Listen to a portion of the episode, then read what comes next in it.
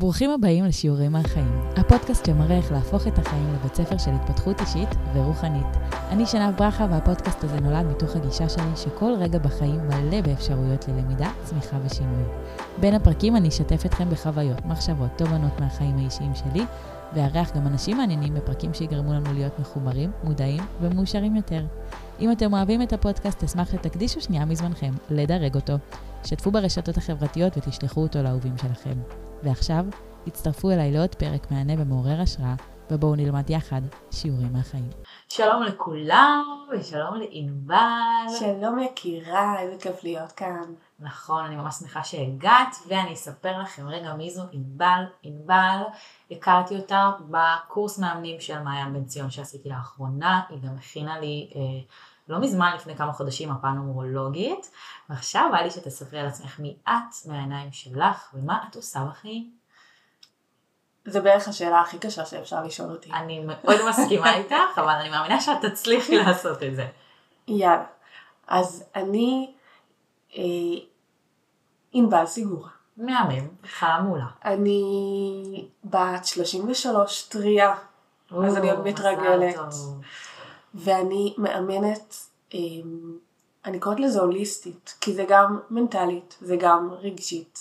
אני מכניסה המון מעולם הרוח, אני מכניסה מעולם ה-NLP. אמ, אז הכי קל לקרוא לזה הוליסטית, כי זה הכל מהכל.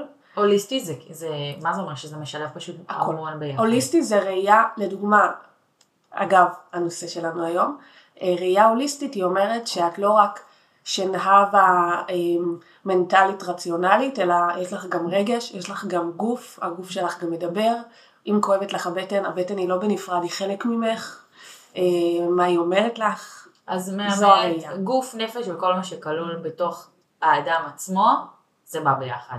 בדיוק. מהמם. אוקיי, אז uh, היום אני רוצה להגיד לכם uh, שהזמנתי את ענבל כי היא מדברת הרבה, באינסטגרם אני בעיקר רואה כמובן מה שהיא מעלה, על אנשים רגישים מאוד. היא מדברת לנשים רגישות מאוד, אבל אני אומרת, יאללה, אם זה קשור לאישה, זה קשור לכולם, ואנשים רגישים זה בכללי דבר שקיים. ואני אספר לכם בכלל איך הגעתי לנושא הזה. אמ, אני יודעת שיש, אה, שיש דבר כזה, איש רגיש מאוד, ותמיד ידעתי שאני בן אדם רגיש מאוד. תשאלו אותי איך, לא בדיוק ידעתי לשים את האצבע, פשוט הרגשתי שאני בן אדם שהוא יותר רגיש אם השוויתי את עצמי נגיד לאחרים. מאיך שאני לוקחת דברים, איך שאני מתמודדת עם דברים, או בתגובות של אנשים שהייתי מקבלת שהיו אומרים לי על דברים מסוימים, או איזה מוגזם, או למה את מגיבה ככה. ואז לא מזמן קראתי ספר, שהספר הזה נקרא אדם רגיש מאוד, בדיוק אם אמרה לי, אני לא כל כך אוהבת אותו, אבל לא נורא. למה? אבל הוא הספר, כלומר ממנו מתחילים, אז את לגמרי בדרך הנכונה. כן, זה גם לא שאני רוצה לעשות איזה עבודת חקר על הנושא הזה, נראה לי שבשביל להבין אותי כרגע זה מספיק, אבל כשקראתי אותו, אמ, זה ממש מתחיל בהתחלה של העמודים, שיש פה שאלון עצמי. איך לדעת האם אתם אנשים רגישים מאוד, וככה בעצם הבחנתי את עצמי וקיבלתי אמת לזה שוואלה, נכון, אני ידעתי את זה, אבל קיבלתי חותמת, אני אדם רגיש מאוד. אז אני יכולה לעשות את זה גם לכם, ונעשה את זה בתחילת הפרק, ככה ש... וואו. כן, ככה שאם אתם מוצאים את עצמכם כאדם רגיש מאוד, אתם יכולים לדעת שהדברים שנדבר פה היום הם באמת יהיו בשבילכם, וגם אם לא, אני אגיד שכנראה כל אחד מכם מכיר איזשהו אדם רגיש מאוד בסביבה שלו, וזה יכול להיות אפילו ילדים שלכם, ואז להבין אותם יותר טוב, אה, חברה טובה שיש לכם, מישהו בסביבה הקרובה שלכם. וואו, ילדים זה... זה... נכון, ויש קריטי, לי, כן. אני הבחנתי ילד אחד, כי ילד רגיש יותר, ילד אה, רגיש מאוד, וזה עוזר לי להבין אותו יותר טוב, למה הרבה פעמים הוא מוצף. אז קבלו בבקשה את השאלון להאם אתם אנשים רגישים מאוד. אז אני מניחה שצריכים לספור את מספר הקנים. נכון. אוקיי. אה, האם אתם אנשים רגישים מאוד? יש פה 23 שאלות. אם יש לכם 12 שאלות שעניתם עליהן תשובה של כן, ברכותיי, אתם אנשים רגישים מאוד. אחד, נראה שאני מודע לדקויות בסביבה שלי. אתם עונים לעצמכם נכון או לא נכון. שתיים, מצבי הרוח של אחרים משפיעים עליי. שלוש, אני נוטה להיות רגיש מאוד לכאבים. ארבע, בימים עמוסים אני מרגיש צורך לפרוש הצידה למיטה או לחדר חשוך או לכל מקום שבו אמצא מעט פרטיות והקלה מגירויים חיצוניים. 5. אני רגיש במיוחד לקפאין. 6. אני מוצף בקלות על ידי אורות עזים, ריחות חזקים, בדים גסים או צפירות בקרבת מקום. 7. יש לי חיים פנימיים עשירים ומורכבים. 8. רעש חזק גורם לי לאי נוחות. 9. אומנות ומוזיקה גורמות לי להתרגשות רבה. 10. אני אדם מצפוני. 11. אני נבהל בקלות. 12. אני נכנס ללחץ כאשר צריך לעשות הרבה בתוך זמן קצר. 13. כשאנשים חשים שלא נוח בסביבה שבה הם נמצאים, אני יודע מה צריך לעשות כדי לעזור להם. לדוגמה, שינוי התאורה או מקום הישיבה שלהם. 14. אני מרגיש מוטרד כשאנשים דוחקים בי לעשות יותר מדי דברים בבת אחת. 15. אני מנסה בכל כוחי לא לשכוח דברים ולהימנע משגיאות. מעביר עמוד. 16. אני מקפיד להימנע מתוכניות טלוויזיה ומסרטים אלימים. 17. אני חש עוררות יתר לא נעימה כשדברים רבים קורים סביבי. 18. תחושת רעב עזה גורמת לי לתגובה חזקה ופוגעת בריכוז או במצב הרוח שלי. 19. שינויים בחיי מזעזעים אותי. 20. אני מבחין בריחות, טעמים, קולות ועבודות אומנות עדינים או מעודנים ונהנה מהם. 21. הצורך לארגן את חיי כך שאוכל להימנע ממצבים שיגרמו לי לדאגה או הצפה, הוא בעדיפות גבוהה בשבילי. 22. כשאני מוכרח להשתתף בתחרות או לבצע משימה לעיני אחרים, אני רועד או נעשה עצבני כל כך שרמת הביצועים שלי נמוכה. 23 ואחרון, בילדותי אמרו ההורים או המורים שלי שאני רגיש או ביישן. שוב אני מזכירה, אם עניתם נכון ל-12 או יותר מהשאלות, מה שרשום בספר, קרוב לוודאי שאתם רגישים מאוד. כמובן שאני אגיד שזה לא שחור לבן גם לא השאלון הזה, אבל אני יכולה להגיד שכשאני קראתי את ה... אה, התחלתי לקרוא את הספר ועניתי על השאלון, מצאתי בו הרי יותר מ-12, כן, אני אומרת. אה, ווואלה נשמתי כי הבנתי שזה לא איזשהו משהו חריג או מוגזם וזו באמת תכונה כמו שיש תכונה של אדם אה, קמצן או אדם, איזה עוד תכונות יש לזרקי לי? את יודעת מה בא לי לקחת את זה רגע מפה? יאללה, קחי. היא... זו אכן יכולה להיות תכונה. נכון. והתרגלנו לדבר כ... אה, גם אני רגישה למשהו, או אני פשוט רגישה כתכונה. נכון. אך בפועל מדובר בהבדל פיזיולוגי. ושוב, זה לא אומר, כולנו, אה, אנחנו יכולות להיות אה, אחיות אפילו תאומות שאינן זהות, ועדיין להיות מאוד שונות פיזיולוגית. אז זה לא איזשהו שוני אה, יוצא דופן אה, חריג אה, פתולוגי. לא, בכלל בכלל זה בדיוק מה שרציתי להגיד. אבל זה כן איזשהו שוני במערכת העצבית שלנו. כלומר, המערכת היא, יש, יש לנו כל מיני מערכות, אני לא אכנס לחלק היותר מדעי, קודם כל כי אני לא מדענית. דבר אני, שני, כי די, זה לא פודקאסט מדעי. זה באמת לא רלוונטי לנו, נכון. מה שרלוונטי זה שיש איזשהו, אני מאוד אוהבת לומר את זה לאנשים, כי זה נותן תוקף. כלומר, מערכת העצבים שלך, אה, כאישה רגישה, קולטת את העולם בצורה שונה. זה לא רק החלק הרגשי. החלק הרגשי מתבטא אה, בהמשך למידע שאת קולטת מן הסביבה, ואם לדוגמה במקרה של השאלון הספציפי הזה, שזה שזה השאלון באמת היותר אה, בסיסי. אה, ברור לי לגמרי. אה, אבל יש אנשים, אני אגיד, שגם הבסיס הזה עוזר להם כדי בכלל להיכנס להבין, שאת אומרת אישה רגישה מאוד, להבין שמדברים גם עלייך. מאוד, וגם זה, זה שאלון פורץ דרך, כי זו הייתה ההתחלה.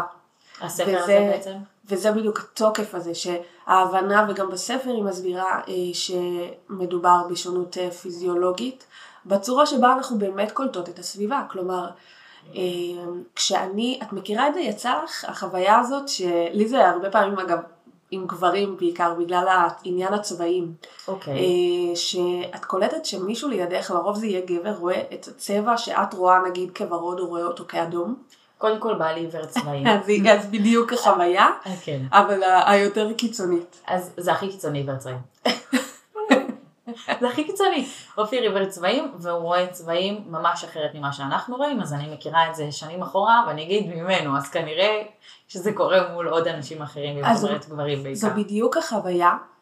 אה, עכשיו זה מזכיר לי גם שאיפשהו הסברתי את זה ככה כאיזשהו מעין משל של איך מסבירים, איך מנגישים למי שהוא אדם לא רגיש מה זה אומר, או אם אני עדיין לא יודעת שאני רגישה ויש לי חשד לגבי זה ואני רוצה לדעת אז איך אני יכולה לבדל את עצמי.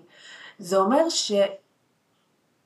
להבין שאני כאישה רגישה רואה את העולם בעוד, לדוגמה, לדוגמה מול עיוור צבעים, מול אופיר, אני רואה את העולם בצבעים. Okay. אנחנו אוקיי. ממש רואות יותר צבעים בעולם, יותר צבעים בכל מקום. בדרך לכאן, פה ממש למטה ברחוב, שאת יודעת שאין פה יותר מדי צמחייה. אני לא. הספקתי, כן, ממש לא, ועוד חורף ו- ורוח וזה, ואני הספקתי לראות uh, צבעים סגולים, ושמתי לב שיש להם שלושה גוונים של סגול.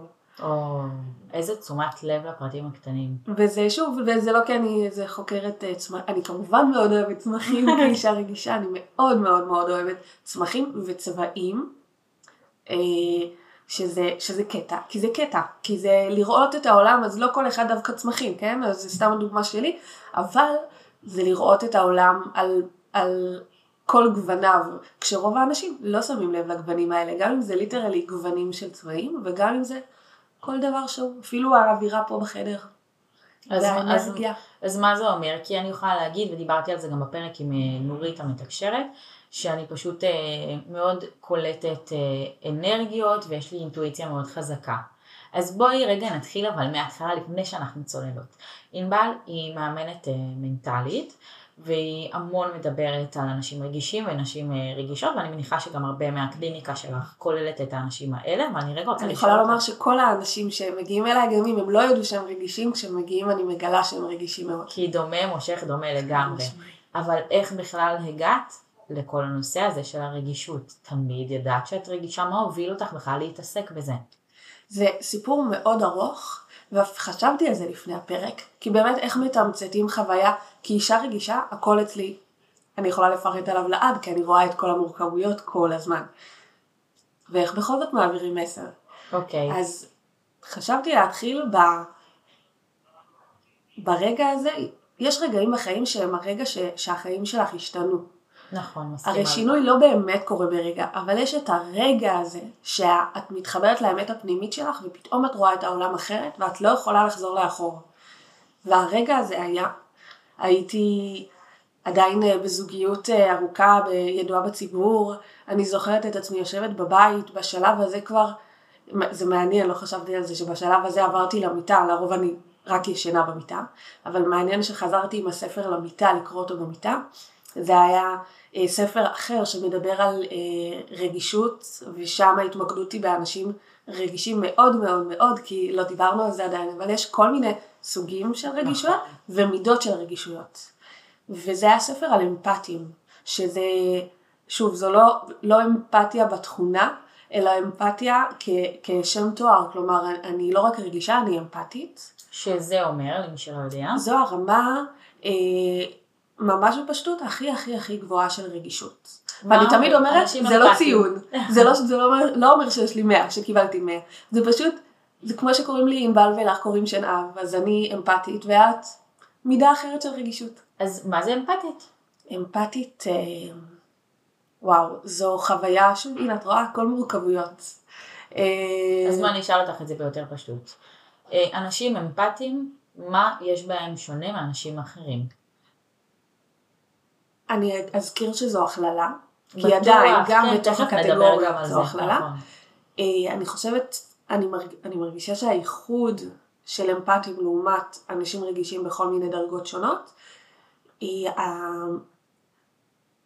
העניין העצמי. זה יכול להישמע מוזר בהתחלה, אז אני ככה אסביר טיפונת. ברגישות אני מדברת המון בעיקר אה, בקליניקה מול מתאמנים כי זה באמת נושא שהוא יותר לעומק ולא על פני השטח אבל אני מדברת המון על, על, על העצמי שבשפת היום יום אנחנו קוראים לו אגו. אוקיי, ויש אוקיי. לו שם מאוד מאוד רע ואני זוכרת את עצמי בעוד קורס מאמני ובעוד הכשרה ובכלל כל החוויות חיי לא מזדהה עם זה. כלומר אין לי, אין לי אגו במרכאות שזה נחשב משהו טוב ואני לא, לא מרגישה שיש לי את הבנפיץ, את היתרונות של הדבר הזה.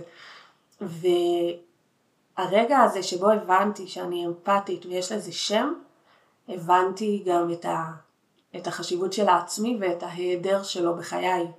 והבנתי, ואני זוכרת שקראתי ספר רגיל, אני יודעת 200 עמודים, ביום אחד, ובכיתי, וקשה לי לבכות. ובכיתי תוך כדי הקריאה, כי פתאום קראתי את עצמי בפעם הראשונה בחיים, והאמפתיה הזו היא בעצם היכולת להרגיש לחלוטין מישהו אחר. וזו חוויה שאי אפשר לדמיין אותה אם לא חווים אותה, וזו חוויה שהיא גם יכולה להיות אה, מאוד מאוד קשה, כי אנחנו לא לומדים שזה אפשרי בכלל. אגב, להרגיש אנרגיות.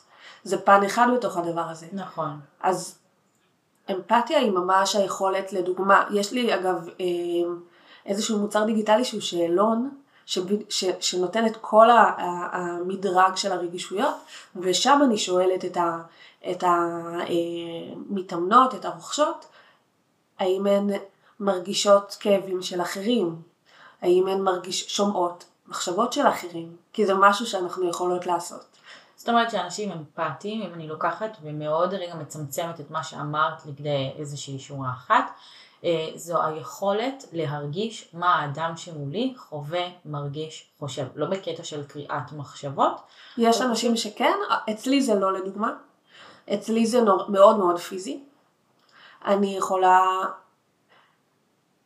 זה, זה נורא מוזר, אני יכולה לראות אותך ואת תראי כמו תמיד. אוקיי. את לא תיראי כאילו בכית הרגע או משהו כזה, את תיראי באמת הכי הכי רגיל, לא באנרגיה גבוהה במיוחד, לא רגיל.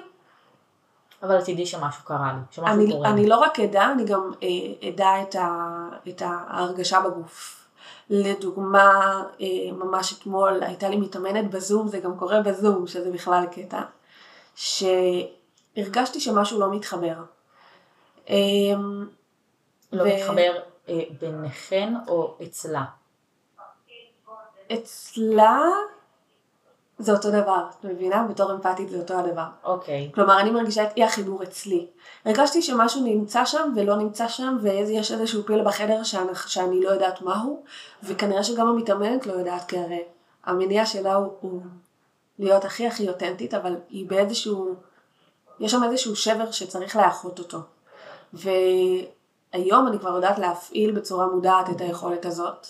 ולשלוט בה לא לגמרי, זה נראה לי מסע שלם של חיים לשלוט בדבר הזה, אבל יכולתי לש... ל... כמו להיכנס לגוף שלה ולהרגיש, והרגשתי חוויה של אבל מאוד מאוד אה, וואו. עמוק. אוקיי. ואז התברר שבאמת מדובר במשהו של לפני שבוע.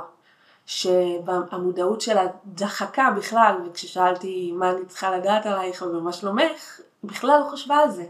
אבל הגוף שלה דיבר אליי וככה ידעתי. ואני יכולה ואז להתנתק מזה ולהמשיך ולא להמשיך לחוות את אותו אבל. אז אמפתיה שהיא בדרגה המאוד גבוהה של רגישות נשמעת ממש כמו כוחות על. בגלל זה אני אומרת שזה כוח על.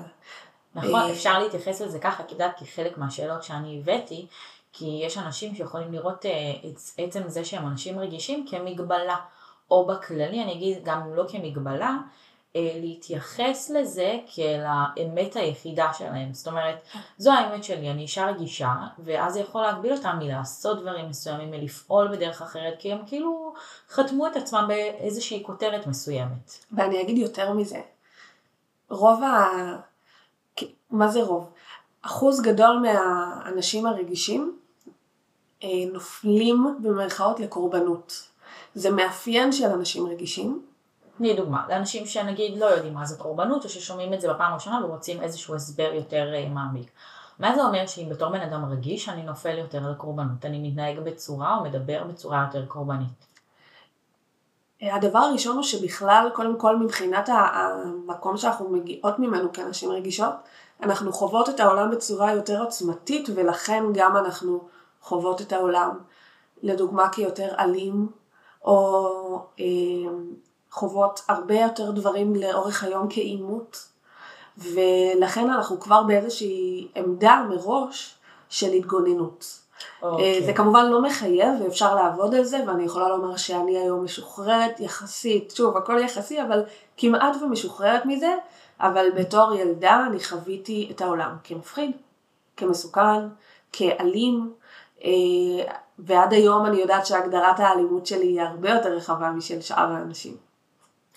חלק ממה שהיה כתוב בשאלון כאן זה גם היה קשור לכמה אני מסוגל אה, לראות אה, סרטים אלימים. אז אני אגיד שמאז שאני קטנה ועד היום אני ממש נמנעת מלראות דברים כאלה כי אני יודעת והיו הרבה אנשים שאמרו לי יאללה מה את מגזימה נו זה לא באמת זה סרט.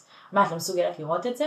ובאמת יש דברים נגיד אפילו שאופיר רואה ואני רק שומעת את המנגינות המפחידות ברקע זה לא עושה לי טוב. ואני יודעת פשוט לא לראות את זה או להנמיך או שהוא לא רואה את הדברים האלה לידי כי אם אני מכניסה אליי למרחב שלי דברים שגורמים לי להיבהל, דברים שמכילים אלימות ובואי ניקח את זה גם כל מה שקרה במלחמה כל המנגנון התנתקות שלי עובד שעות נוספות, באמת, מנגנון הגנה של התנתקות שלי הוא מאוד עובד, אני במודעת וגם מודה עליו כרגע שהוא אצלי בחיים בתקופה הזאת של המלחמה. כי כשאני חשופה לתכנים כאלה שקשורים באלימות, ומה שעברנו בשביעי לעשירי היה זוועת הזוועות של האלימות כפול מיליון. כן, סרט אימה קיצוני. בדיוק. אז ככה גם יכולתי להבין כמה אני רגישה וכמה זה נורמלי, ולא, אני לא ילדה קטנה, ולא, אני לא מגזימה, פשוט עליי זה משפיע ממש אחרת. זה נכנס לי לחלומות, זה מנהל לי אחר כך את היום, זה בא לי בהבזקים לראש, ואני יודעת להגיד שזה באמת קשור לזה שאני רגישה. וכמובן לזה שאת אנושית, שזה מאוד כל, חשוב. ברור, אני פשוט אומרת שיש אנשים שיותר יכולים לא, אני מדגישה את זה כי אני חושבת שלהיות רגיש זה לחוות את האנושיות שלנו ברמה יותר גבוהה. יפה, אהבתי את המשפט הזה. ולכן רציתי להדגיש את זה. זה ממש יפה. כי כמה זה מרגש שכל כך אכפת לך, כמה זה מרגש שאת כל כך מרגישה את העולם. איזה עצוב זה לחוות חוויה בצורה חלקית. אמ, כי יש אנשים שלא בוחרים בזה, כאילו זה, זה ככה... It is what it is. זה, אה, זאת רמת הרגישות שלהם, וכמה, אני חושבת שזה לא מאוד מבחירה הרבה פעמים.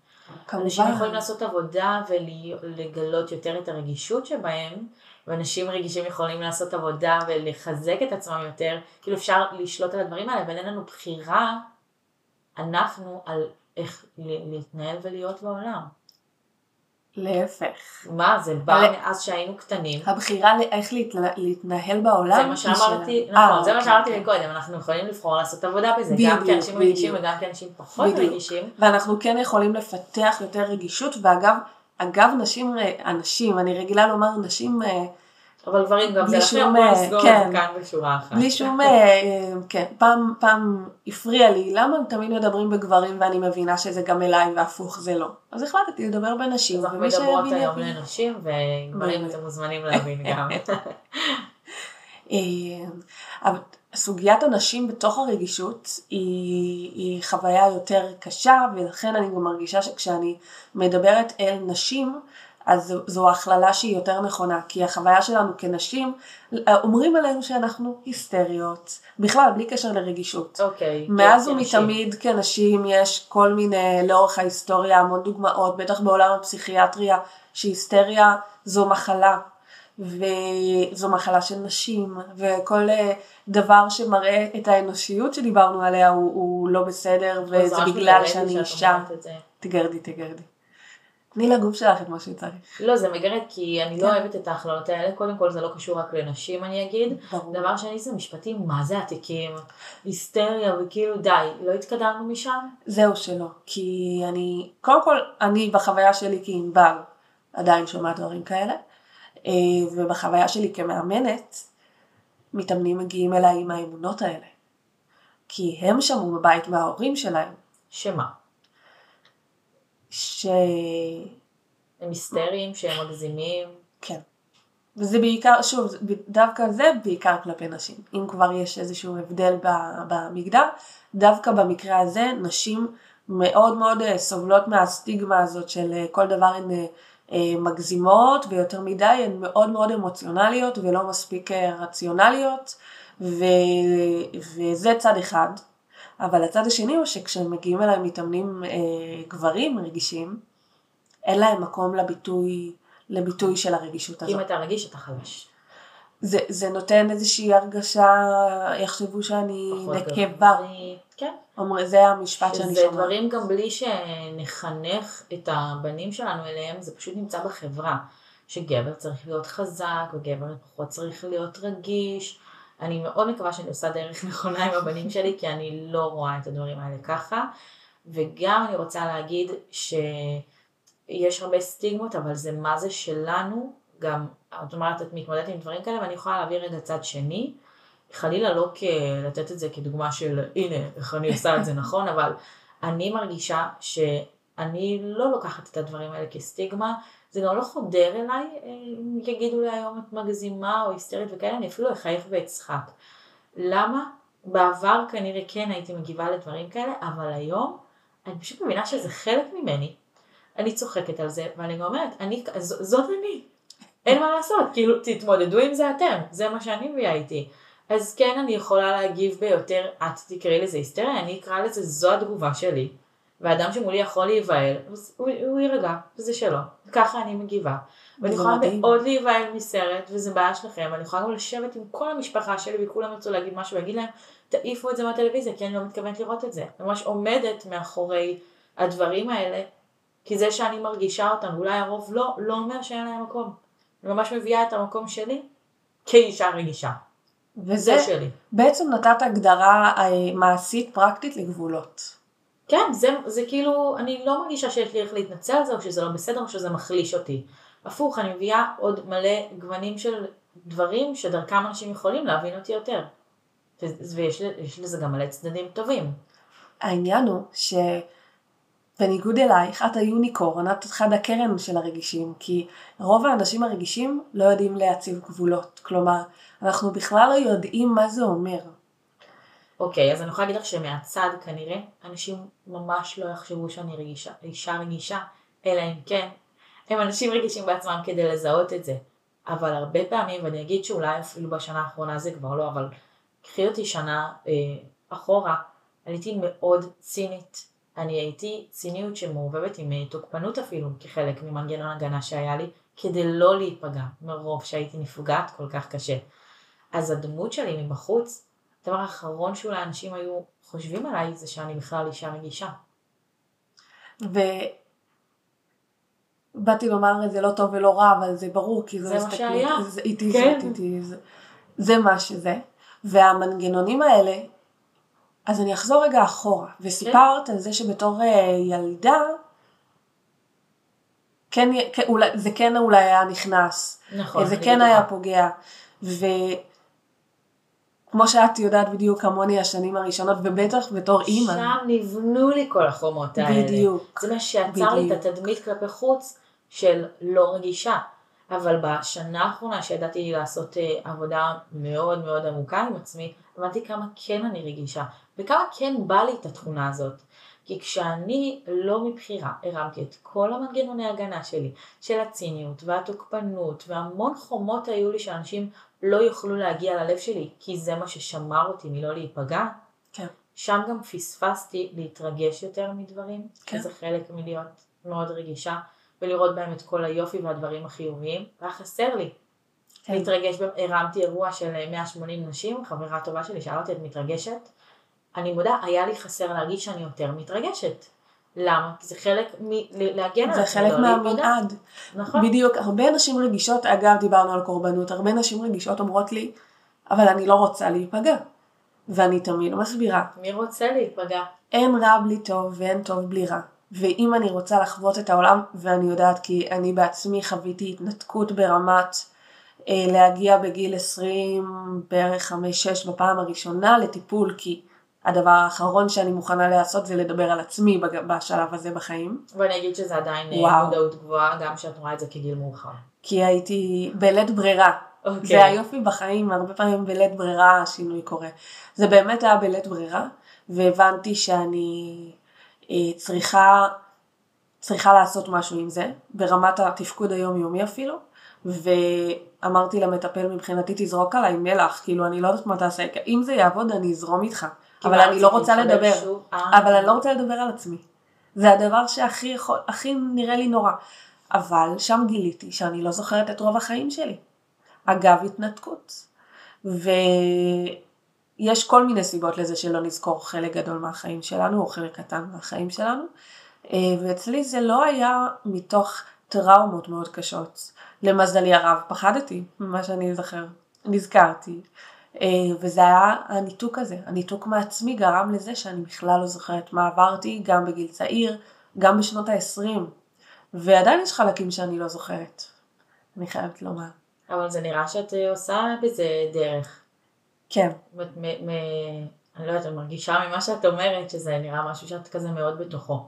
ברגע שהסכמתי, אני אחזור רגע לסיפור שלי וזה יסביר את זה, כי זה בדיוק מה שתיארת. אני הייתי בילדה מאוד מאוד מאוד רגישה, וסיפור שליווה אותי אה, כל החיים, ששחררתי ממש בשנה האחרונה, אחרי ממש עבודת עומק עליו, אה, ו- ולא ידעתי כמה הוא מנהל אותי, הוא סיפור שמספרים אצלי בבית בתור אה, התלוצצות כזו. אוקיי, מעניין. על, אה, על זה שהייתי בגן פרטי בתור ילדה בת אה, שנתיים שלוש, וחזרתי הביתה בוכה, ואמרתי להורים שלי, מרביצים לי. או, ידעתי שתגידי את זה. באמת? ממש גם דפק לי הלב. שסיפרת סיפור על גן.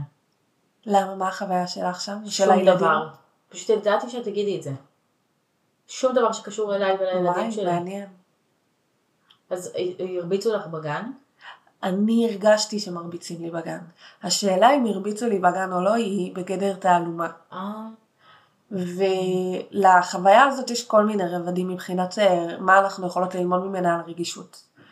דבר ראשון, עצם החוויה שמרביצים לי, או במילים של אישה בוגרת, לחוש אלימות זה משהו שמלווה אותי. והתברכתי בזה שלא חוויתי אלימות פיזית בחיי למיטב זיכרוני, אבל עם זאת, אני חווה המון המון אלימות בחיים שלי, כי לראות טלוויזיה ולראות שם משהו נוראי מבחינתי זה אלימות, אמ, ועוד ועוד ועוד, וכמובן לחוות דרך אנשים אחרים ודרך מתאמנים זה אלימות, ואם, והרבה פעמים קרה בחיים ש, שידעתי לעמוד לצד לצידי, לצד עצמי, ולשים גבול כשהרגשתי אלימות, כשמדובר בסך הכל במילים אה, ולא בקללות, אבל הצורה שנאמרו הדברים הרגישה לי כאלימות וכממש כמו אלימות פיזית, ומבחינתי זה אותו דבר. זה ממש גדולה. מאוד, היא מאוד עוצמתית בחוויה שלי. ומה שקרה אז בגן זה שההורים שלי, אני בת בכורה, ההורים שלי היו צעירים והם נבהלו. והם אה, ביקשו, אז לא היה את כל המצלמות והעניינים, והם ביקשו מהגננת, אמרו לה, תקשיבו, אה, תקשיבי, הילדה, כאילו... אומרת שהיא חוותה מי מרביץ לה? והגננת אה, אמרה, עכשיו זה הכל סיפור שסיפרו לי, כן? כן. אני לא באמת יודעת, אבל מה שנאמר לי זה שהגננת עקבה אחריי אחר כך בימים שאחרי, ואמרה, אף אחד לא מרביץ לה. וחזרתי ואמרתי שעוד פעם מרביצים לי. וזה לא היה סתם ככה לזרוק את זה לאוויר, אני כנראה ממש בכיתי ו, ו, ופחדתי, ומבחינת אה, ההורים והמשפחה מוסר ההשכל הוא שענבל מדמיינת. Mm.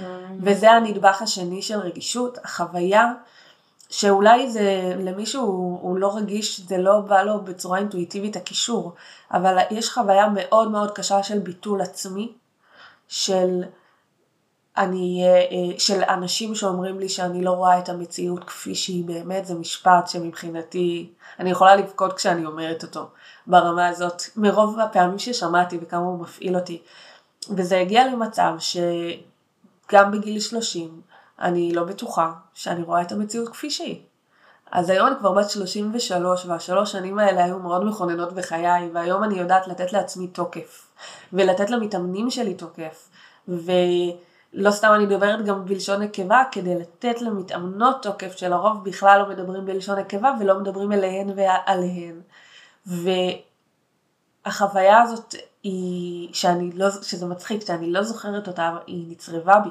והסיפור הזה שמלווה שזה מצחיק שענבל מגזימה וכנראה מישהו, ילד צעק או לקח לי משהו וטענתי שהוא הרביץ לי, עכשיו אנחנו לא באמת יודעות מה קרה. וזה לא משנה. אבל הביטול העצמי הזה, שהעולם אומר לך שאת מגזימה ואת אה, מקצינה וזה בטח לא מה שהיה, זה משהו שליווה אותי מאז ומתמיד, גם בחיי הבוגרים, גם כשכירה.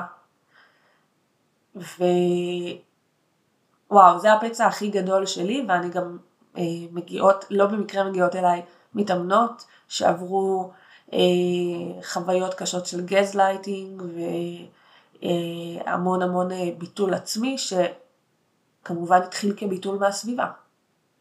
אז אני קודם כל בעצם שומעת סיפור שוואלה זה לא קל לשמוע שהשתמשו בזה כהתלוצצות ממשהו אה, אמיתי שחווית ועברת. ואני בעצם אומרת את זה בקול ככה וגם אה, סוגרת את זה שפשוט מה שענבל אומרת שגם אם דברים במציאות אחת נראים לנו מישהו אחד בצורה אחרת, לאנשים רגישים יכולה להיות חוויה ממש אחרת מאותו הדבר. בעצם זה שמציפים בכלל את הנושא הזה שיש אנשים שהם רגישים יותר, פשוט יכול לעזור גם לאנשים שהם פחות רגישים להבין, וזה בדיוק מה שאמרתי בתחילת הפרק, את האנשים בסביבה שלהם, ולהיות קצת יותר רגישים אליהם, כי הם יכולים לחוות את העולם בצורה של קצת יותר מציפה ממה שאנשים פחות רגישים חווים אותה. ולהורים, אני שמאזינים, יאללה. הדבר הכי הכי הכי הכי הכי הכי חשוב זה לתת תוקף. למה שהילדים שלנו מרגישים. וזה לא משנה, זה לא משנה מה האמת. כי בואי, זה לא משנה, שלהם. בדיוק, אין אמת אחת גם ככה. הרבה פעמים מתאמנים אומרים לי, אבל בצורה רציונלית, אבל ההוא אמר, זה לא משנה. זה לא באמת משנה. כי כשאני רגיל שמבטלים אותי מהסביבה, גם הרבה יותר קל לי לבטל את עצמי. ואני מאבד גם את הקול שלי, את הזהות שלי, את מי שאני. והניתוק הזה יכול להגיע משם גם כן. נכון, כי מנגנוני ההגנה, שזה מה שדיברנו מקודם, באמת מגיעים מגילאים כאלה קטנים. אז uh, אני אתמול פתחתי גם תיבה באינסטגרם, mm. ואני ביקשתי מנשים לרשום שאלות שיש להם לגבי רגישות, ואנחנו בואי נתחיל לפתוח אותן. מישהי שאלה, האם רגישות יתר משפיעה ותבטיח לי חוסר ביטחון עצמי? סימן שאלה. יש קשר? אני באה להגיד, ואז כן, תבטיח, תבטיח כבר אפשר לעשות עליו איקס. לא, אני יכולה להגיד, רגישות יתר, זה תלוי לאן את לוקחת את זה, כי... קודם כל, אני לא קוראת לזה רגישות יתר. היא כתבה את זה ככה את השאלה שלה. אבל למילים האלה יש כוח. אישה רגישה יותר. כן, אבל זה לא רגישות יתר, זו הרגישות שלי, מידה שונה משלך. אז האם רגישות יתר זה איך שהיא כותבת, משפיעה כן. ותבטיח לי חוסר ביטחון עצמי, יש קשר? אני מאמין שלי זה שיכול להיות קשר אם את רוצה שזה יהיה קשר, וגם יכול להיות ממש לא קשר. אה, קודם כל אני מניחה שזה יותר מתאים להגיד אם זה קשור לתחושת ערך עצמי כחוסר ביטחון, דיברנו על זה גם בפרק 7 עם אושר, על ערך עצמי וביטחון עצמי, וביטחון בדרך כלל בדברים מסוימים שאני עושה, ואז יש לי ביטחון בי, בדרך שלי, במשהו ספציפי שאני עושה בו. אמ, אפשר בקלות להגיד, אני יותר חסרת ביטחון כי אני באמת אישה רגישה ואז קשה לי יותר להתמודד עם דברים. אז אני יכולה להגיד שזה יכול להיות חתיכת תירוץ, אפשר לשים אותו רגע בצד ולבנות ביטחון בכל דבר, בנוסף לזה שאת אישה רגישה יותר. כן, ואני אוסיף ואחדד שביטחון, אה, בניגוד לערך עצמי, ביטחון הוא עניין של מסוגלות, כלומר נכון. הוא ב... ברמת הפרקטיקה. בגלל זה אמרתי שאני חושבת שהיא יותר התכוונה לתחושת ערך עצמי. ערך עצמי הוא אה, ה, הדבר הגדול ביותר, או הפצע הגדול ביותר בחוויה של אדם רגיש, ולא כי נולדנו עם פצע, אלא כי הסביבה פחות מבינה אותנו הרבה פעמים, ואין אין שום מגבלה בבנייה של ערך עצמי, אבל במידה ו, ומרגישים ש... שיש שם משהו חסר או מנותק, אבל זה כמובן מצריך עבודה. הכל, הכל מצריך הכל עבודה. אני רוצה גם רגע להגיד שזה תלוי איך מסתכלים על זה. וגם דיברנו פה אה, הרבה במשך הפרק, נכון, על דברים שהם אה, יותר מציפים, יותר קשים, אני לא רוצה לקרוא להם שליליים יותר, אבל דיברנו גם על צדדים כאילו במה אני יותר שונה מהסביבה, במה אני רואה יותר בעוצמות גבוהות אצלי. ורגישות, להיות אדם רגיש יותר, אדם רגיש מאוד, קראו לזה איך שבא לכם, יש בה גם דברים מדהימים. ואני, עם כל העבודה שעשיתי לאחרונה, שיותר התחברתי לרגש שלי, כי בעצם אמרתי לעצמי, אני מסכימה להרגיש גם את הדברים הפחות נעימים, כדי להרגיש גם את הדברים הטובים בחיים שלי בעוצמות גבוהות, אז פתאום חזר אליי כמה דברים מדהימים, כמו האינטואיציה שלי התחדדה ברמות מפחידות. וואו. זה משהו שאני ידעתי שיש בי, אבל כשאני מרימה כל מיני חומות ומנגנונים, אז זה מחליש גם אותה, כי זה הכל קשור ברגש. אז אינטואיציה טובה לאנשים רגישים, מדבר אומרת, אמפתיה, אני מרגישה מה שאנשים עולים מרגישים, אתם מבינים? אני קראתי לזה כוח על מקודם. יש בזה דברים מטורפים, תלוי לאן מנתבים אותם, מה בוחרים לעשות איתם, ואיך בוחרים בכלל להסתכל עליהם. אז אינטואיציה זה משהו אה, ממש טוב. אמפתיה ולהרגיש מה שאנשים עולים מרגישים זה דבר שהוא בעיניי ממש חיובי. כשיודעים אה, להתנהל, כמו כל דבר, כשיודעים להתנהל איתו נכון, זה מדהים. כן, אבל אפשר, כמו שאומרת, זה בכלל קודם רגע למצוא בזה גם את הדברים הממש טובים. בעיניי אנשים שהם רגישים יותר ויכולים להיות גם מודעים לרגשות שלהם, יכולים יותר להכיל גם רגשות של אנשים אחרים סביבם, ואז הם תמיד יהיו אוזן קשבת ממש טובה, יועצים תמיד. ממש טובים, כן. אנשי שיחה ממש טובים, כי הם יכולים לדבר ולהכיל רגע שיח על רגשות. לא במקרה אה, רוב האנשים הרגישים מוצאים את עצמם או בקריירה שקשורה במתן אה, שירות. או אמנים. ברור. וזה הדבר שאני הכי אוהבת בתוך רגישות, היצירתיות. יפה. הכנסת לי עוד משהו שכמעט שכחתי, וואו. ויצירתיות זה גם חלק מרגישות. וואלה, אני יצירתית רצח. כן, אני, בגלל זה אמרתי מקודם שאולי אני דוגמה של אה, וואי, איך אני עושה את זה, אבל לא, אני פשוט ממש בוחרת להסתכל על הדברים הטובים, ווואלה, אני יודעת להגיד על עצמי, אני בן אדם מאוד יצירתי, ואני אה, זוקפת זכות לזה שזה קשור בזה, שאני אדם רגיש. לגמרי, כי בשביל להיות יצירתי צריך מחשבה מורכבת. נכון. וצריך איזשהו playfulness, אין לזה מילה בעברית, אבל כאילו את הילדותיות המשחקית הזאת, של לראות את ה... איזה פירוש. כן, מה אני אעשה? לא יש לי את הצד, יש לי את הצד האקדמי בי. יפה, יפה לך. אה, בוא נעבור רגע לעוד שאלה.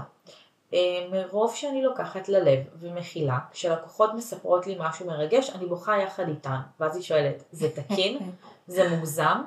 אני אמורה לווסת קצת את הרגשות? הן מצפות שיקשיבו, אולי גם לחזק סימן שאלה? אני בעצמי צריכה שיקשיבו לי. קודם כל, מצפות ואמורות, ואת אמורה. אה, כל המילים האלה הן באמת משקפות את השיח הפנימי שלהרבה מאיתנו יש. בכלל כבני אדם ובטח כאנשים רגישים, של אה, איפה אני בתוך הסיטואציה ומה רוצים ממני ומה אני רוצה מעצמי, ואני הייתי קודם כל משחררת מזה, כי אם באופן טבעי מה שעלה זה, זה בכי, וזה לא מפריע לתפקוד שלך, אז להפך זה מראה הזדהות ו- ויוצר חיבור עם האדם שמולך. אני יכולה לומר שבתור מאמנת, ממש אתמול, אתמול, כן, אתמול או שלשום, אה, בכיתי מהתרגשות בסוף אימון. מהמם. ו... וזה גרר את המתאמנת לבכות יחד איתי מההתרגשות שלי. התרגשתי בעצם החיבור איתה, ברמה הזאת. לא צריך יותר מזה. אז תקין, אה, זה תקין לחלוטין. אם זה מפריע, והיו לי תקופות שבהן כשהסרתי התנתקויות הלכתי לכיוון השני והייתי אמוציונלית בצורה שהפריעה לתפקוד שלי, כלומר אני מתמחה ממשרד עורכי דין ואני לא מפסיקה לבכות לשנייה, הדמעות לא מפסיקות לרדת, אז פה יש, צריך אה, אה, להכניס איזושהי עזרה בוויסות של, ה, של הרגשות, וכמובן שאפשר לעשות עם זה עבודה בלי קשר, אם, אם, אם זה מפריע. אז אני יכולה לענות על השאלה ש... שהיא שואלת זה תקין, הכל עניין של פשוט איזון. לגמרי. כמו כל דבר בחיים. אז שיש איזון, ואם בעל אומרת זה לא מפריע, ובכללי, אה, אה, מה זה לסדר את השיח הפנימי? להיות יותר רכה אלייך בדיוק. ברמת הביקורת של זה שאת בוכה עכשיו מולם, זה פשוט כבר יכול להרגיע יותר את העניין הזה. מולך אני אגיד, כי מול הלקוחה אני בטוחה שמה שדיברתי עם עצמך בכלל לא פגש אותה. Uh, עוד שאלה, איך אפשר להשליט יותר את המחשבות שהעודף רגישות לא תפריע לי לקבל החלטות שצריך בשבילן יותר שכל ומחשבה. אני שומעת מזה איך אפשר אה, לבחור ולפעול יותר מהראש ופחות מהלב. מעניין, אני בדיוק כתבתי על זה, זה האמת בניוזלטר שלי, אז זה לא בחוץ, אבל יכול להיות שזה סימן שאני צריכה להוציא את זה גם כאיזשהו פוסט. מה, מה את רוצה אמ, להגיד לנו על זה? שאני מגיעה מהאקדמיה, עם כל מיני תארים וכל מיני זה, ואני מאוד מאוד אוהבת לקרוא מחקרים אה, ומחקרים מדעיים, וקראתי אה, איזשהו מחקר מאוד מאוד מעניין ופישטתי אותו לרמת ה... בשפה היומיומית, שבעצם מה שהוא מלמד אותנו, אה, ללא קשר לרגישות, אבל אני ראיתי קשר מאוד מאוד גדול, זה שהאזור שבו אגב אינטואיציה, האזור שבו אנחנו מקבלות אה, אה, החלטות, החלטות שלא ברמת אני יושבת איתך כשותפה עסקית שלך ואנחנו יושבות על אקסל ואנחנו בודקות מספרים ולפי זה מחליטות, אלא החלטות יותר מורכבות שאנחנו פוגשות אותן כל יום בחיים. ההחלטות האלה מתקבלות באזור שאנחנו נקרא לו אינטואיציה או החלטה מהבטן. ולמה אנחנו קוראות לו ככה? אגב אינטואיציה, אפשר להכניס לזה את עולם הרוח, אבל בואי רגע נשים בצד את עולם למי שמאמין שזה מגיע ממקור אחר. תני רגע את עולם הרוח, אני אוהבת. אז, אז יש לזה כמה דברים. קודם כל אינטואיציה היא, אני אלך רגע למדעי, כי אינטואיציה היא המילה שלנו להחלטת בטן הזאת, שהיא בעצם רציונלית לחלוטין. אבל מה?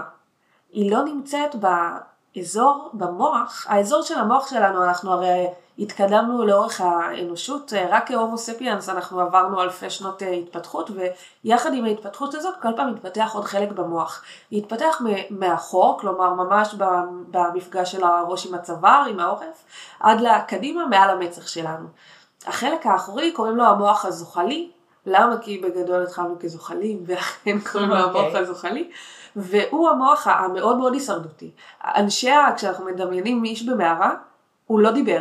הם לא ידעו, לא ידעו לדבר בגלל שהחלק בשלב הזה בהיסטוריה, החלק הקדמי של המוח לא היה קיים. וההחלטות התקבלו, כמו לדוגמה, יש מדורה, קר לי אני מדליקה אש וחם אני מתקרבת מדי אז אני מתרחקת, מהאינטואיציה. היה מהאינטואיציה.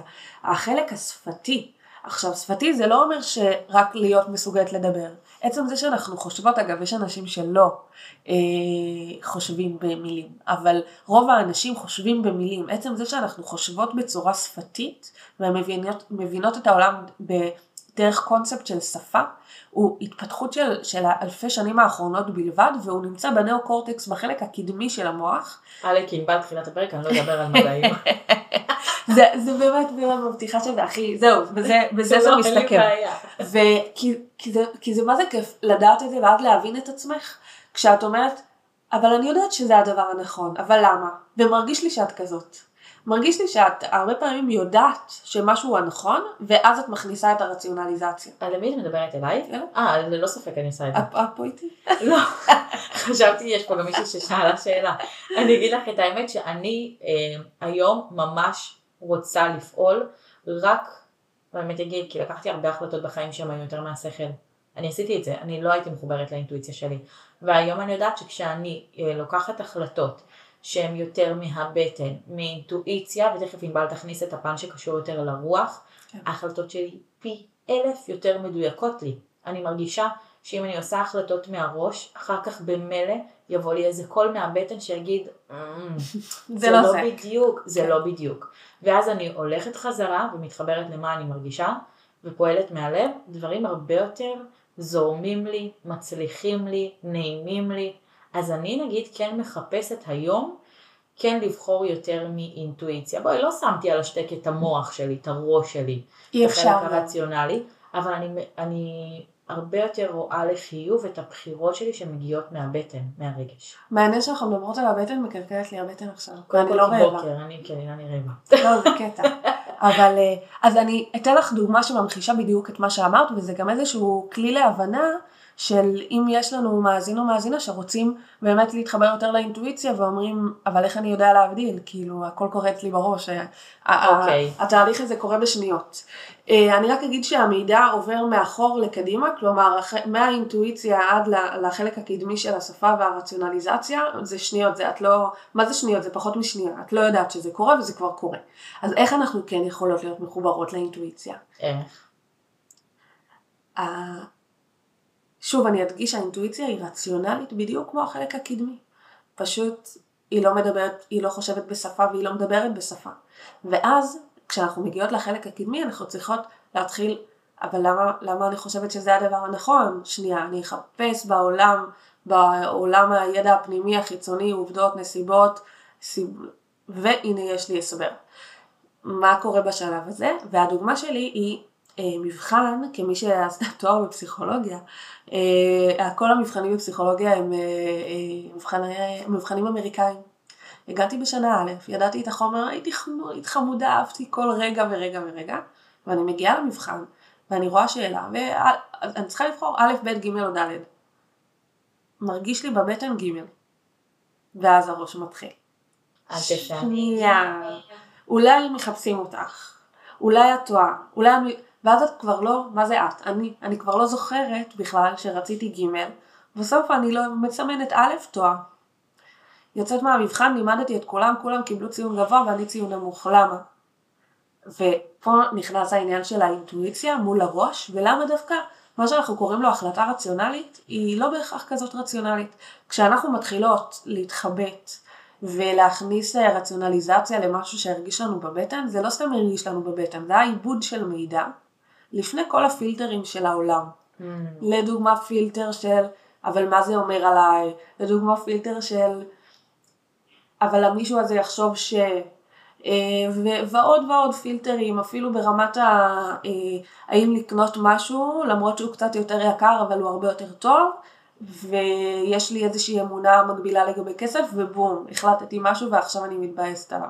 אוקיי. אז כל הפילטרים האלה מגיעים אחר כך. אז כלל אצבע במבחן אמריקאי הוא לענות. להשאיר אינטואיציה ולסמן באותו רגע.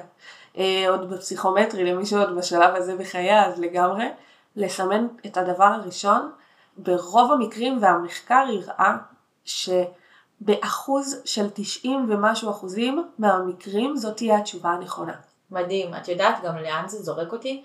אה, אני עושה בסטורי כל הזמן אה, פינה של אה, קלפי מסרים. כן. והרבה פעמים אני אומרת, פשוט תבחרו כאילו מהאינטואיציה, מה שעולה לכם. אבל אני שמה לב שכשאנשים בוחרים, וזה קרה לי פחות בסטורי, אלא נגיד בקליניקה, שמישהי בוחרת בצורה רציונלית, נגיד לפי התמונה בקלף, או לפי איזשהו מספר קלף שנראה לה, אז הרבה פעמים שמעתי תגובה כמו, אוי, זה לא בדיוק נוגע לי.